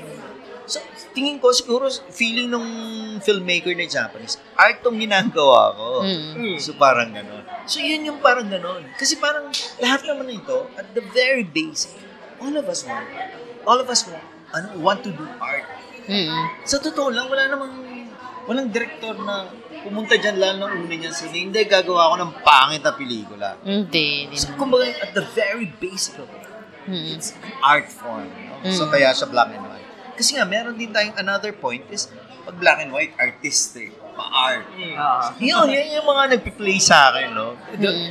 uh, yun yung ano, while, uh, when I made that choice. No? Second, yung lumiliit na camera. It was uh, uh, from a viewfinder. Kunyari. Habang tumatagal, mali, sa atin na pupunta yung camera eh. Tapos nakikisilip tayo. All of us, kapareho lang din ng filmmaker. Tayong nanood, we got involved with it. We felt something, whatever it was. We, kung pakiramdam mo na rape ka, yun. Nanood ka lang din, wala kang magawa. Yun. Nag-participate ka with the art. Yes, exactly. Doon sa sinulat ko about this film, parang parang sinabi ako about um uh, parang kayo kayo direct you are also placing kumbaga yourself in the place of the Japanese director Exactly. because you are also directing a film Exactly. about you know with these sex Yes. scenes. So that's why I had to consult, I had to go to my psychiatrist right after. Kailangan mag-debrief. And that's why I had questions about me. I mean, anong klase kang filmmaker na kaya mong i-push? Parang, what for? For, for, for the art? Whatever. Is it valid enough? Kasi Is it- sobra talaga. Well, I was, I- I'm sharing this with you. Dapat, ito pala pang DVD.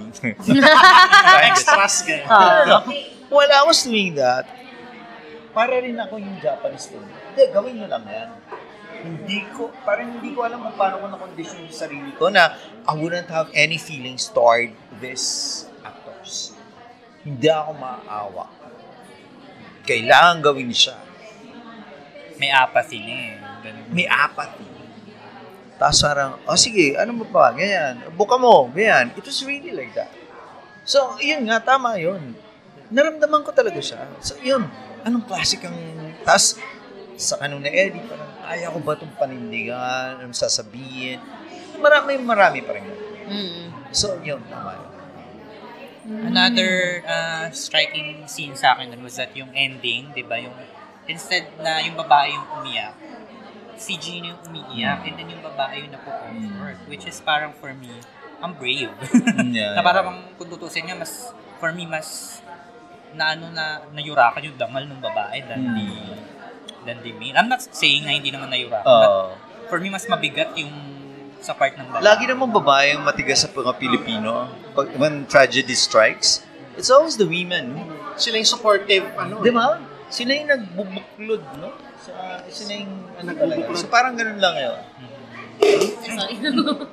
Parang ano eh, parang for Pero me. totoo naman. Yeah. I mean, ako as a woman, parang may ano kaming, yes, charot, charot. as the female representative of this club. Yes. Hindi, LGBT kami. sa, sa alay. Sa, Ayun, hindi, pero yun nga, totoo. Actually, parang sa psychology, may ganun yun eh.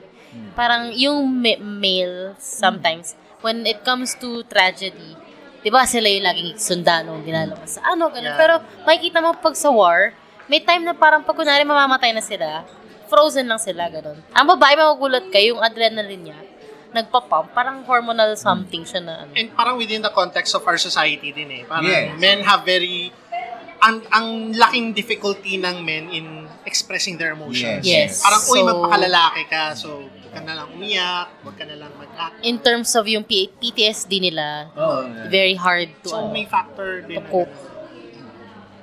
Ayun. That's- Mm-mm. So, Um, ayun, bakit siya ang umiyak because of that? yeah, because of that. Mm. Mainly because of that. Because Oliver was just a child. And this is a mother. And that's what mothers do. Mm-mm. Hmm. Di ba? Ay. Di ba? Kita, maliliit. Doon sa restaurant, oh, kumain ka. Ito yung Yes, oo. Yun ang ginagawa ng mga nanay. Gusto mo ng biscuit?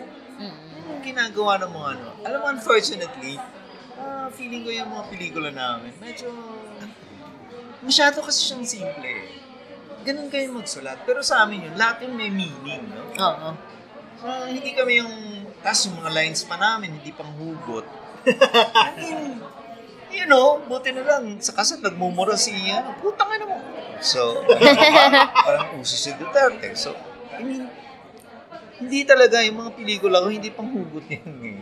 Pero okay lang. Actually, ano, target market kami nung Eh, yun na. pelikula So, kaya okay Hindi, may, minsan lang din, parang inis, uh, sometimes as a filmmaker, you want to reach out to Oo. a lot of audience. Mm-mm. Yeah, yeah. Pero I think yun nga eh, yung may sinabi ako sa kanila a few days ago, ano eh, hindi, wala talaga tayong pake sa awards eh. Wala? Ang, wala tayong pake sa awards. Ah. tayong Wala mga, ano, I think sa inyo lalo. Sa amin, ako, wala akong pake sa awards. Parang, hindi ako manonood ng film because it's Oscar nominated. Yeah, yeah. Parang ano na yun, secondary opinion. Ah, sige, bakit kaya? Parang ganun. Pero hindi siya yung priority. Hmm. Parang Ay, siguro, nanalo pala siya. Ganun. Oo. Ang kulang sa atin, yun nga, distribution. Yun talaga Yeah. yung parang, pero I don't think Distribution, marketing. that's something that you guys have to worry about. Parang Yeah. iba ang nag-handle nun. eh. Parang ganun. Nga. Yun yung kulang. We have a lot of filmmakers, we have a lot of producers. Exactly. Wala masyadong distributor. Si Sir Butch lang. Hi, Sir Butch. Hi, Sir Ah, Siya lang. No. Kaya parang ano din. Pero alam mo yun, parang sabi ko, hindi mo, hindi mo naman kailangan mag-rely sa hugot eh. Kasi the concept of hugot, speaking with Irene Villamor, Yeah, who was actually one of Ah. those pioneers pala of hugot. She's uh, very good. and she's very good. Ano, and sila ni Antoinette, hindi naman nila choice na maghugot eh.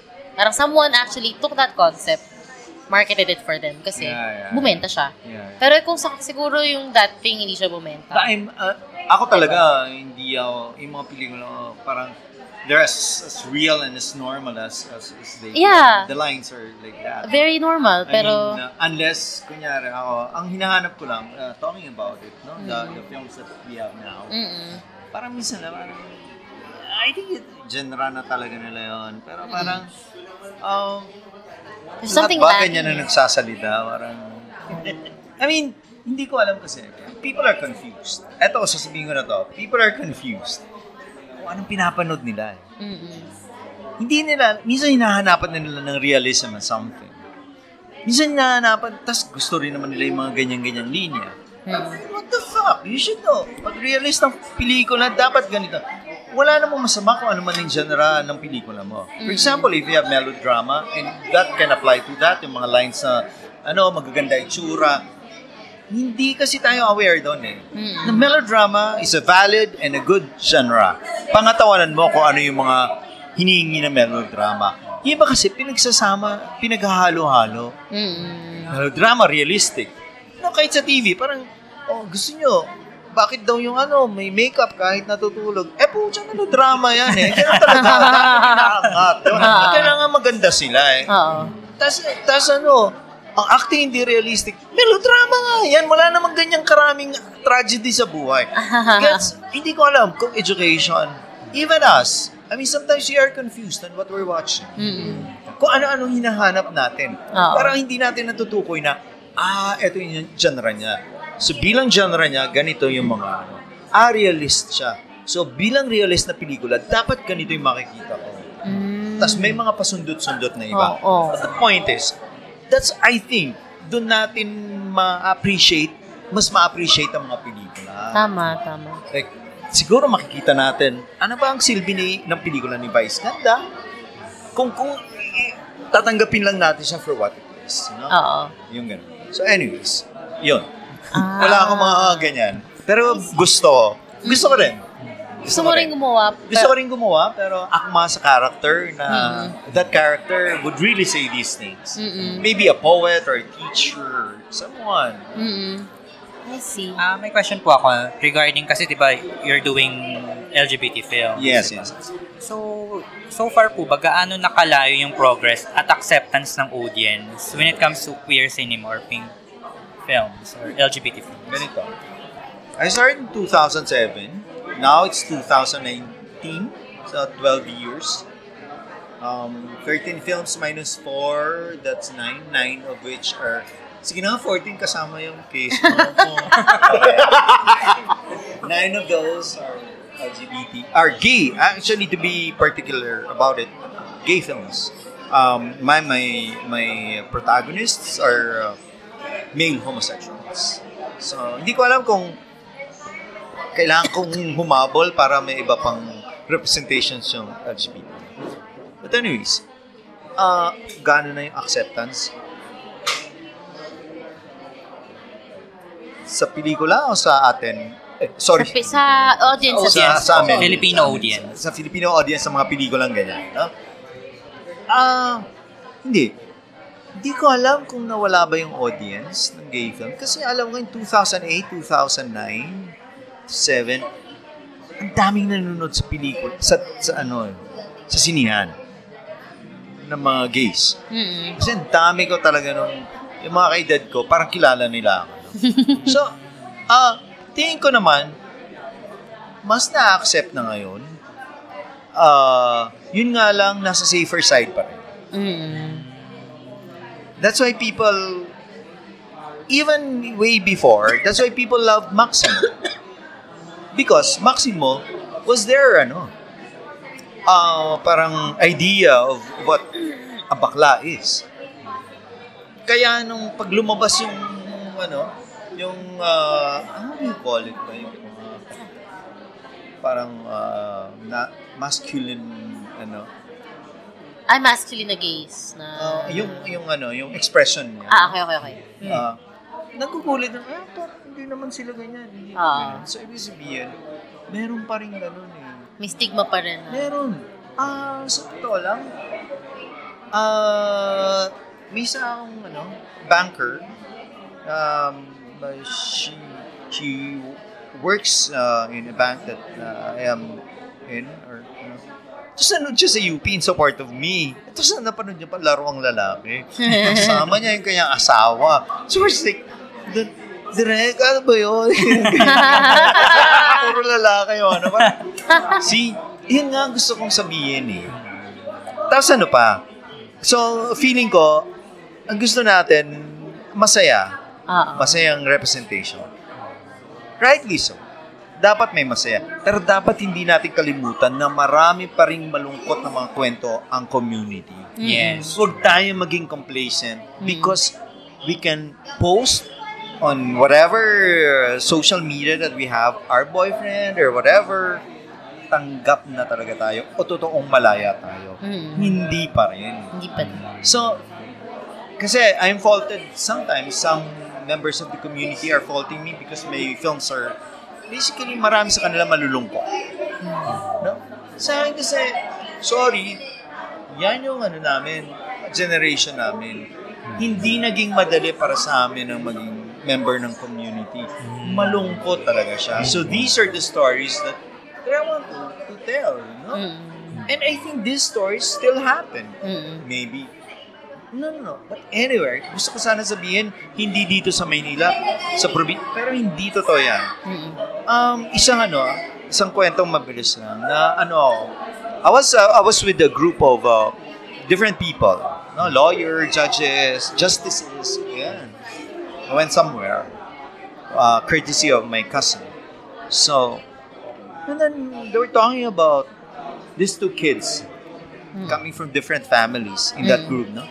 Like, ano si ano, kaya parang, ah, basta may isang joke na parang nagjo-joke daw yung dalawang 13-year-old boys. Parang, what job do you want when you grow?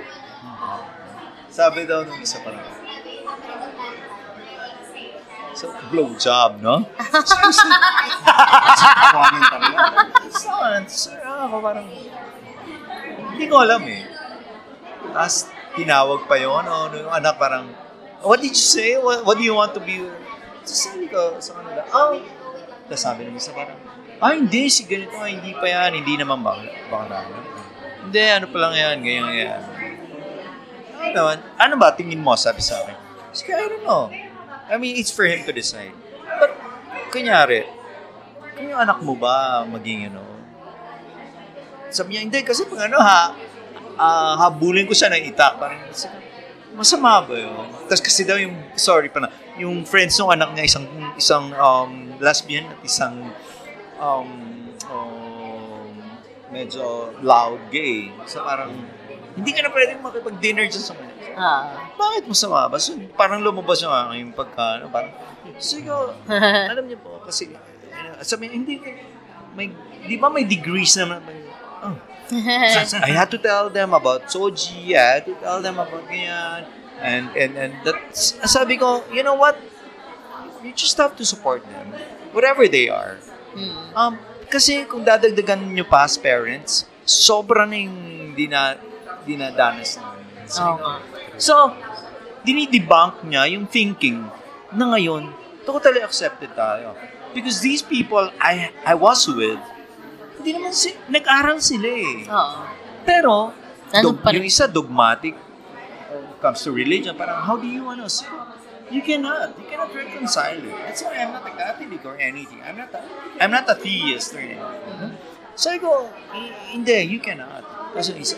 So, yun, naano ako na, kahit yung mga, may mga pinag-aralan, nag-aral sila, hindi pa rin sila open about it. No? Bukod doon, hindi pa rin sila nakakakuha masyado ng knowledge about it. So, ikaw wala bang discussion sa inyo? Talagang tinanong ko, no? Parang ganyan. Sabi, hindi, meron naman. Pero yun, um, na- naramdaman ko lang na we, we should keep on making, telling our stories until people really accept us Mm. and know things about us. Mm. Baka kaya din natatakot sila dahil konti pa yung alam nila tungkol sa amin. Mm. Yun. So, kailangan pa natin ikwento na ikwento yung mga ah, kwento ng LGBT. Tama. Yan. Um, Ako, uh, let's go back a few years. Yeah. So, after making films like Lihim ni Antonio, Mm. in 2010, you made Pink Halo Halo. Yes, yes, yes. So, it's a very different film compared to the films that came before. Yeah, yeah, yeah. And it's a bit autobiographical, mistaken. Yeah, part of it. It's yeah. semi. Yeah. So, could you tell us a bit about how you made Pink Halo Halo? Okay. Uh, it was after I had workshop with Bing Lao, so it's really uh, fun story, and and uh, so I said, no, Robbie Tan wanted me to do a gay film. Mm. Kung mag-submit ka naman, parang kahit art, kahit, you know, I mean, for cinema lang. ah. Sinublob ko, Pucha, gagawa na nga lang ako na hindi sa Viva or ano. Gay film. I mean, not that there's anything wrong with it. Because I am more than that. I mean, I'm proud of, of who I am. I'm proud of my films, of the contributions that that they made in the community or whatever, no? Pero, I can tell other stories. Yeah. Yun. And, sa totoo lang, kadugtong pa rin naman si Pink Halo-Halo. Si Natoy kasi, siya yung genesis ng lahat ng characters na yun.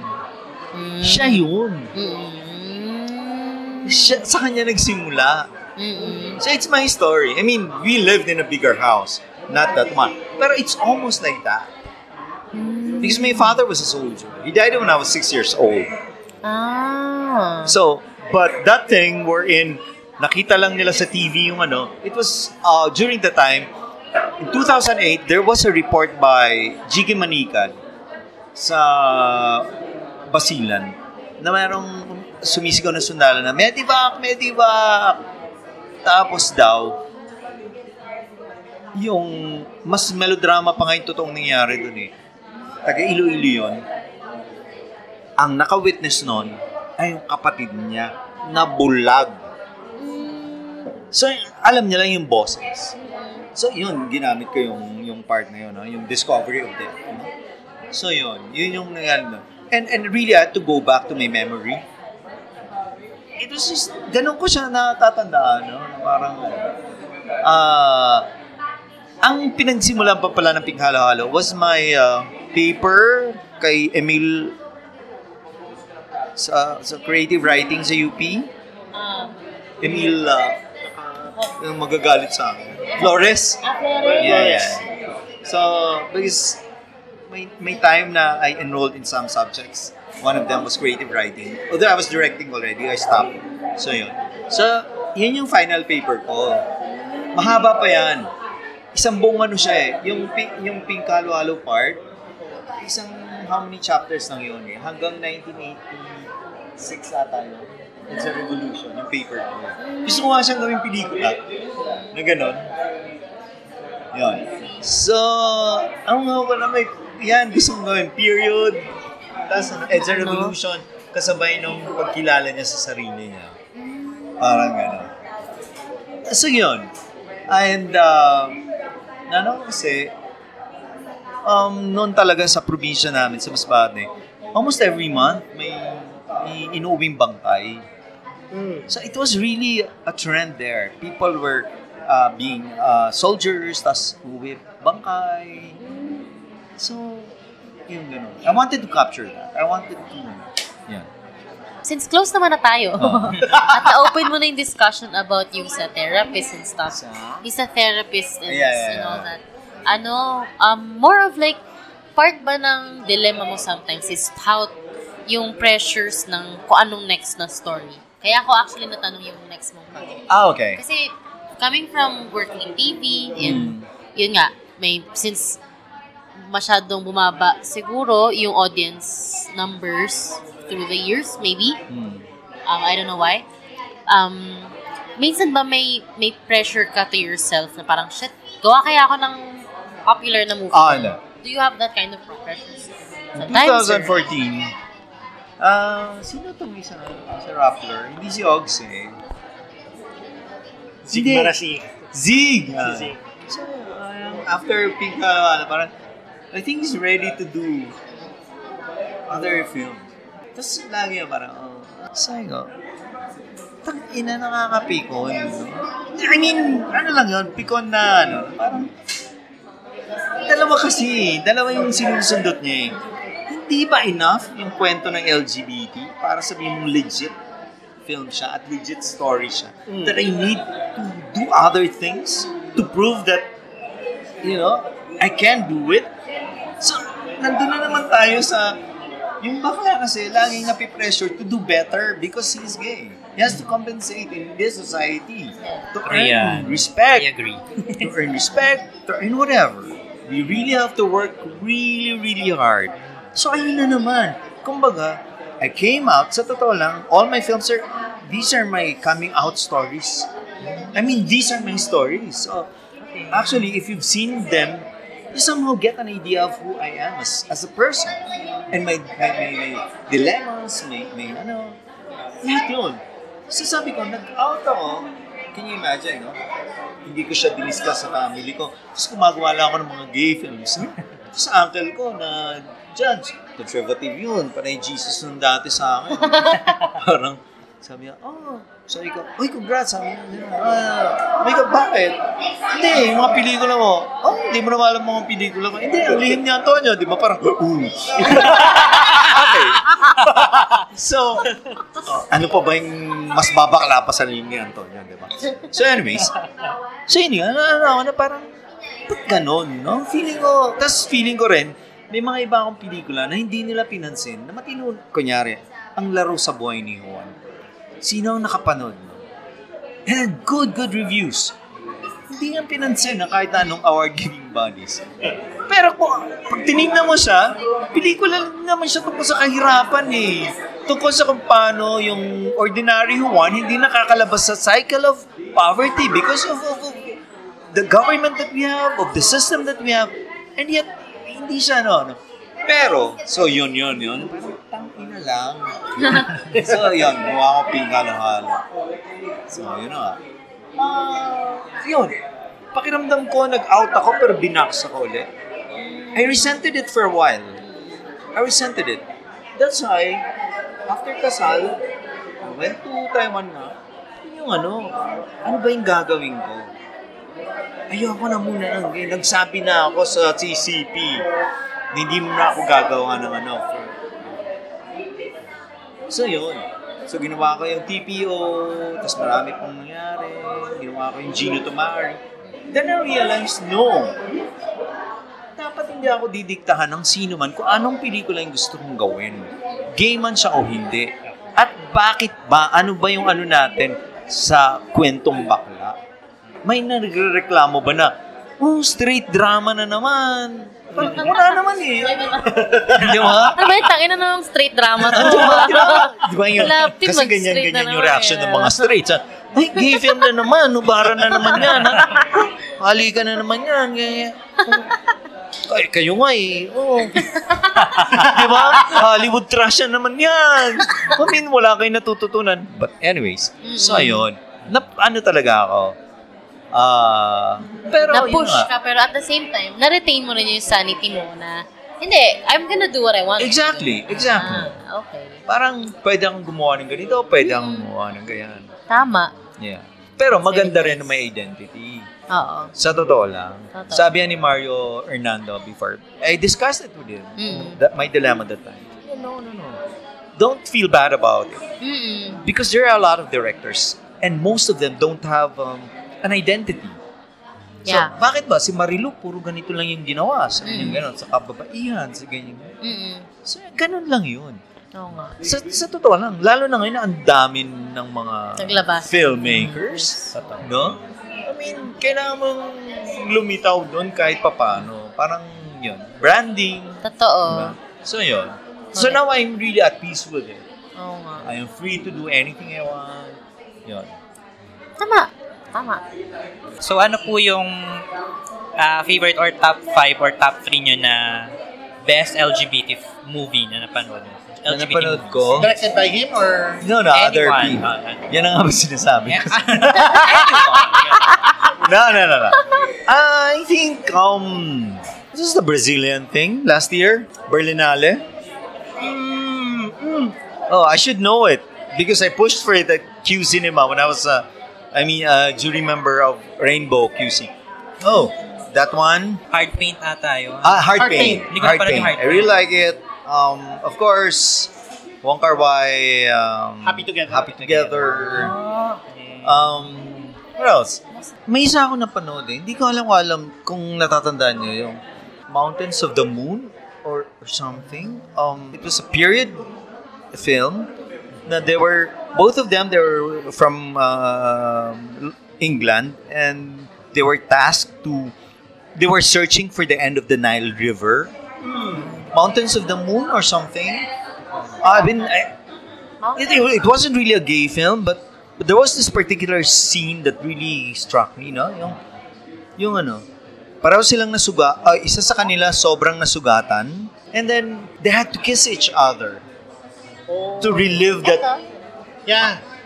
1990 film. Yeah, yeah. So it struck me. I mean, the entire film wasn't really a gay film, but they had that scene na naghalikan sila.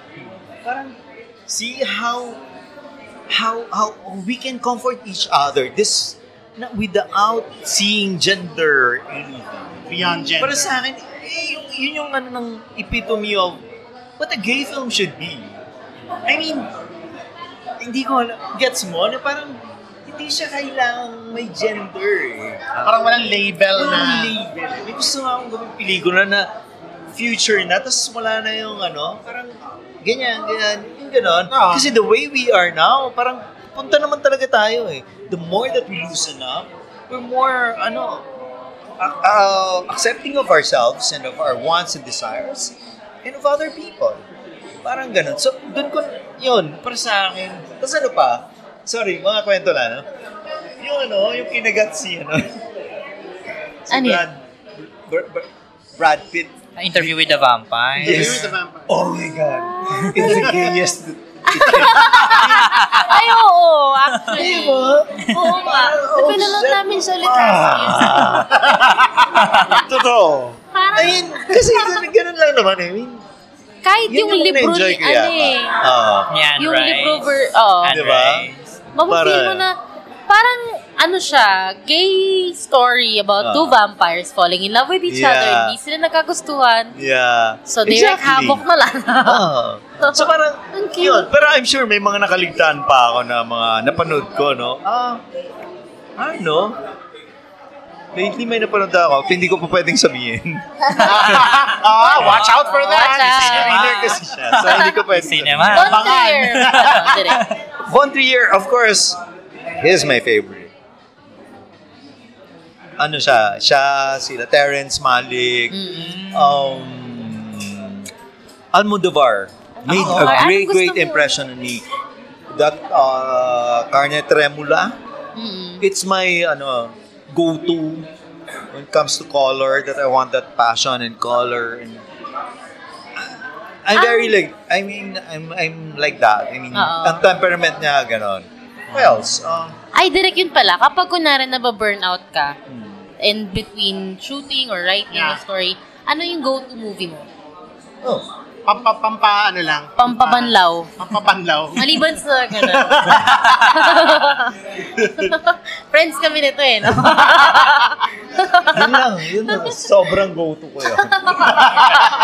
Hindi, ah, hindi naman ako nag-burnout lately. Na-burnout ako nung nag-TV ako. Kunyari, meron kami isang in-interview. Oh, yeah, yeah. Ang ano niya, sobrang seryoso niyang filmmaker. Yeah, yeah. Si ano, si Carl Papa. Si Carl Papa. Sobrang ma- drama ng mga movies niya. Pero yung go-to niya mga mga rom-coms. Ah, so, ikaw. mga sabaw na, ano? Oh, yung mga sobrang taliwas sa ginagawa. niya. Ay, ano pala meron? meron pala. Dalawa.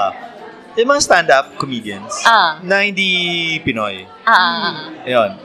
Usually British, Canadians. I like Ah. them. And of course, I like Trevor Noah. I like them. Ah. Kathy Griffin. Oo. Ah, nagsinunod ka stand-up pag ano? Yeah, yeah. I mean, I love, I love it. And small videos. Ah, ah, Pinoy, si ano, tinitingnan ko minsan yung Madam Kilay. Ay, siya, puta, turuan ko kaya to. Minsan sa liway. Parang sayang naman dami niyang followers eh. Ah. Mga ganun. I mean, these are my ano, lalo na yung stand-up. Mm, Sobra yon. I see. Yun talaga. Parang ako, Ayun. Tapos pa-follow up ko rin. Ano ka rin pa kasi, ah, LGBT. Ano? LGBT mo. So, ano po yung top 3 or top 5 for you na best performance ng isang actor na may role na LGBT? Ayan na naman. oh, shit. Hindi niyo naman ako sinabi. Sana nag-review ako. um, Billy Elliot? Sino nga? Si Billy Elliot. Okay. Jamie Bell? Jamie Bell? Yung dalawa sa lesbians? Meron ka bang... Ah, I love. Oh, nakalimutan ko pa.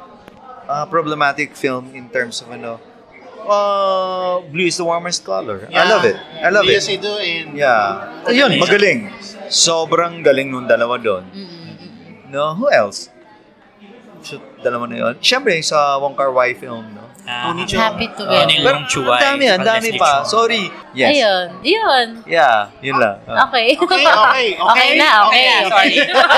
okay, salamat, salamat. Thank you. Ano, ano, um, let's go to the Ah, meron. our, Ah. uh, final final parang segment.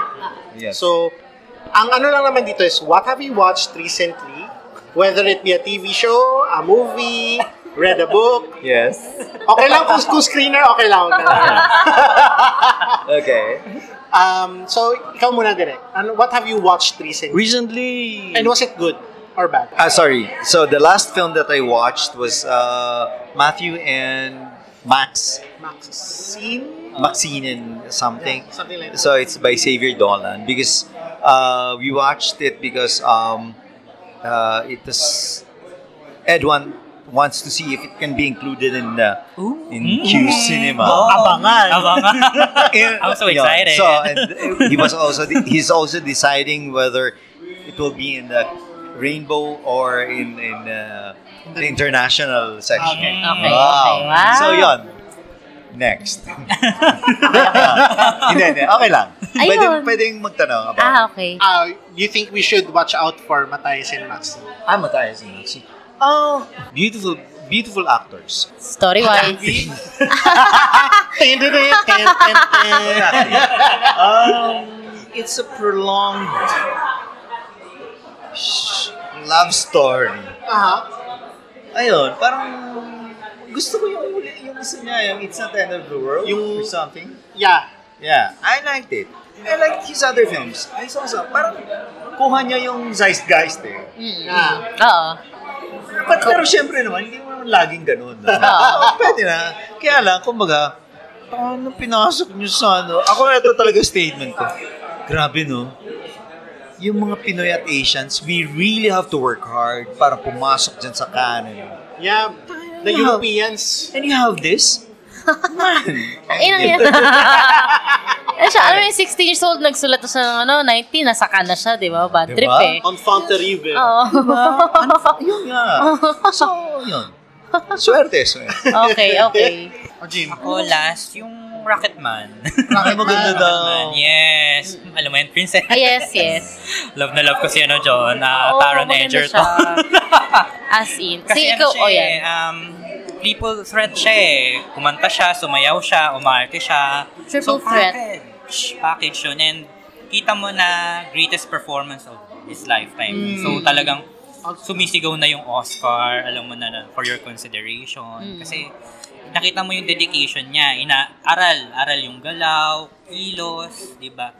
Even yung mannerisms, gestures, Mm. talagang hindi siya imitation, hindi siya impersonation, kundi talagang it's a performance. Mm. Na talagang, siguro talagang hindi siya makakalimutan for several years. Kasi ang galing eh. Talagang Mm. doon ako umano. Saka, with execution, fantasy musical na treat, yung treatment niya. So, talagang ang galing lang. Ang galing ng Mm. pelikula yun. And, syempre, si Taron Egerton. And, kino-comment ko rin si Jamie Bell kasi magaling din siya na supporting. Mm-mm. Kung i-compare mo si Rami Malek as Freddie Mercury versus Taron Egerton as Elton John.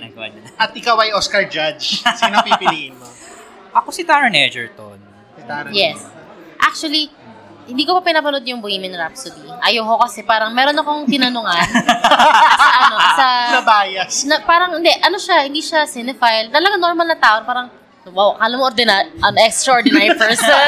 Normal na wow. Sabi ko, okay, so, kwento mo naman sa akin yung Bohemian. Ah. Napanggap ako na parang wala akong alam sa, sa Queen, pero, Ah. alam mo yun, ano talaga ako, parang elementary pa lang, mahal na mahal ko na yung Queen, ganyan. So, ganun talaga ka-extend yung fan ko. So, parang, kwento mo naman sa akin, ganyan-ganyan. Tapos parang nung nakwento, narinig ko pa lang from his point of view na ganun, Sabi ko, baka mamaya masaktan ako, ganyan.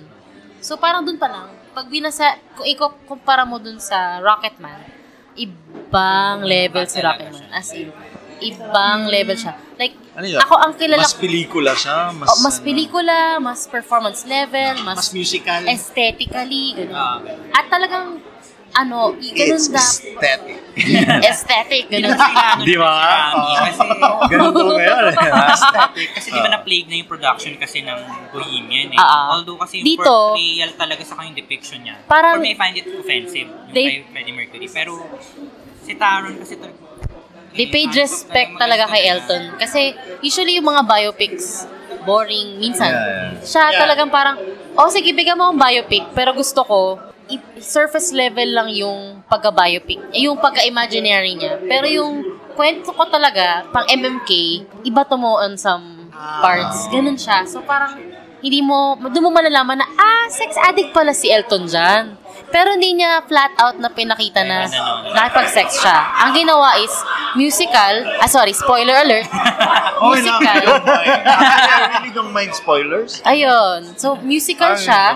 Pula lahat. Tapos, very in, ma-innuendo yung steps niya. Na parang ikaw, was he having sex? Parang mapapagano ka pa. Magsa-sex pa siya sa screen. Parang ganun, no? Parang ganun. Okay. So, yun. Yun din I- ba I yung. Ah, yes, sorry, sorry. Sige. Ayun. So, ay, Yun, yun din ba yung last mo napanood? Oo. Oh, Yun, yun, yun na lang din yung last ko. Sige, so ako na lang. ako yung odd man out. Ano, pinanood ko recently is um, a film, Rechi del Carmen. It's called Filenial. Starring, ano, Ay, ay, Bayani ay. Bayani and I Idol. So, it's about these two, ano, these um, uh, two people na, eh, matanda na sila, and they're and they're still partying with young folk na like they're young people. I mean, yeah. Hindi, kung seryoso, maganda yan. So ano, um, so they meet meet each other under not so good circumstances. Okay. Uh, so parang they hate each other's guts. In the meantime, their children are developing an app which is called Feeling na para para siyang para siyang para siyang Tinder for old people na I guess Tinder can be used by old people. But whatever. Yeah. So Tinder for old people pe- that the two of them use. Yeah. So they both use the app and they fall in love with each other. Okay. So may may discrepancy na in real life they hate each other in In, ano, in the virtual world they don't. They like each other. Yeah, so um conceptually parang Parang siya. Meron it touches on ano yung parang yun nga senior citizen ka Yeah. na, you're trying to connect, Yeah, ganyan, yeah. ganyan. Pero in terms of its execution, hindi ganun kalalim yung Uh. attack niya. And it's like the way it portrays yung mga millennial concepts. Pa- parang parang yung magulang mo na oh yan na, tingnan mo ko, hashtag ganyan. Parang may, makita mo ba yung nanay mong ganun? Parang weirdohan ka na lang, di ba? So, so may, may parang ganung off thing about it. And also, yung may, may subplot doon at the end about yung children nila na parang si, sinaksak lang nila to for the sake of putting something dramatic, a Yeah. dramatic conflict. Na tipong na-resolve din, it was introduced and resolved in like 10 minutes. Siyempre, kailangan nyo. Kailangan daw. kailangan nyo. Kasi, yun, spoiler alert, kung may man- manunod na nito, parang ano, um, yung yung issue ni Ai and ni Bayani, it's resolved. Yeah. Pero, oh, ikaw pala yun. Ah, ikaw pala yun. Tapos, pati na sila. Tapos yun, it, the, the film had to introduce something else para lang magka quote-unquote drama. So, eh, ako nga, eh, not really my my kind of film. Pero may mga kasama naman akong senior citizens Yeah, doon. yeah. Nagustuhan naman nila. I have a question dire kasi parang feeling ko, sino nag-produce niyan? Is it Si Pops Legal Fernandez at or- saka Signal. Signal, Ah, yeah. totoo? Yes. They, Pops they have Fernandez. Did supporting they- roles. Ah, did they have like, feeling ko, kasi parang sabi nga ng isang friend, yung mga ganyang films, ano yan eh, ang tawag dyan, dapat kinikater kay Aling Bebang. So, si Aling Bebang is this like personification ng nor- Aling ng kasing, ganyan din sa TV. Oo, they na naglalaba lang, na, Oo, ah, gusto ko manood, ganun. So, parang, pwede, no? Pwede Pwede. siyang ganun. Ah, Minsan parang, is it, pwede bang i-break yung mold ni Yun na Aling nga eh. Bebang? Di ba? Alam mo, dyan ako hindi agree. Kasi, Hindi, ah, dyan Lahat- ako hindi hindi naman agree. lahat ng kapitbahay ko Because ganun, ah. even when I was doing uh, TV, mm, yan laging sinasabi. I was with GMA for the longest time until 2012. My last was Legacy. mm, Yeah, So, lagi nang sinasabi, parang, oh, ganyan ang maintindihan niya. Sa akin kasi, oh sige, granted, sige, minaliit mo na yung tao. Yan lang talaga niya intindihan. Ah. Hindi mo ba bibigyan ng something? Yun yung sa akin eh, about it. So, kahit nung gumagawa ko ng TV, kahit sinasabi nila, hindi, okay na yan, okay Hindi. Kaya, doon ako actually, na, hindi, mahilig na maganda talaga yung, comp- hindi naman ako nagmamayabang. Maganda yung mga composition. Maganda ako, mag, ang mise-en-scène ko, alam ko. mm I mean, Wala namang Kahit- bayad to, direct. We agree with you. ano, kahit sa TV, talagang ano, na ano sila, na, na ilang cameras lang ako nag ano. Because my point is, some people recognize it, some people don't. Mm. Pero kung maganda yung ginagawa mo, may mga makakapansin kahit hindi nila alam kung ano yung tawag or what. Eh, parang ang ganda nun. Kasi yung art naman talaga maganda sa mata eh. Oo, oo. Or mer merong marirecognize kung art siya. So, Mm. you have to give it to them Oo. lalo na yung mass media, kailangan mong tulungang umangat. No? So, sa akin, bilang ano, practitioner, dapat aware tayo nun.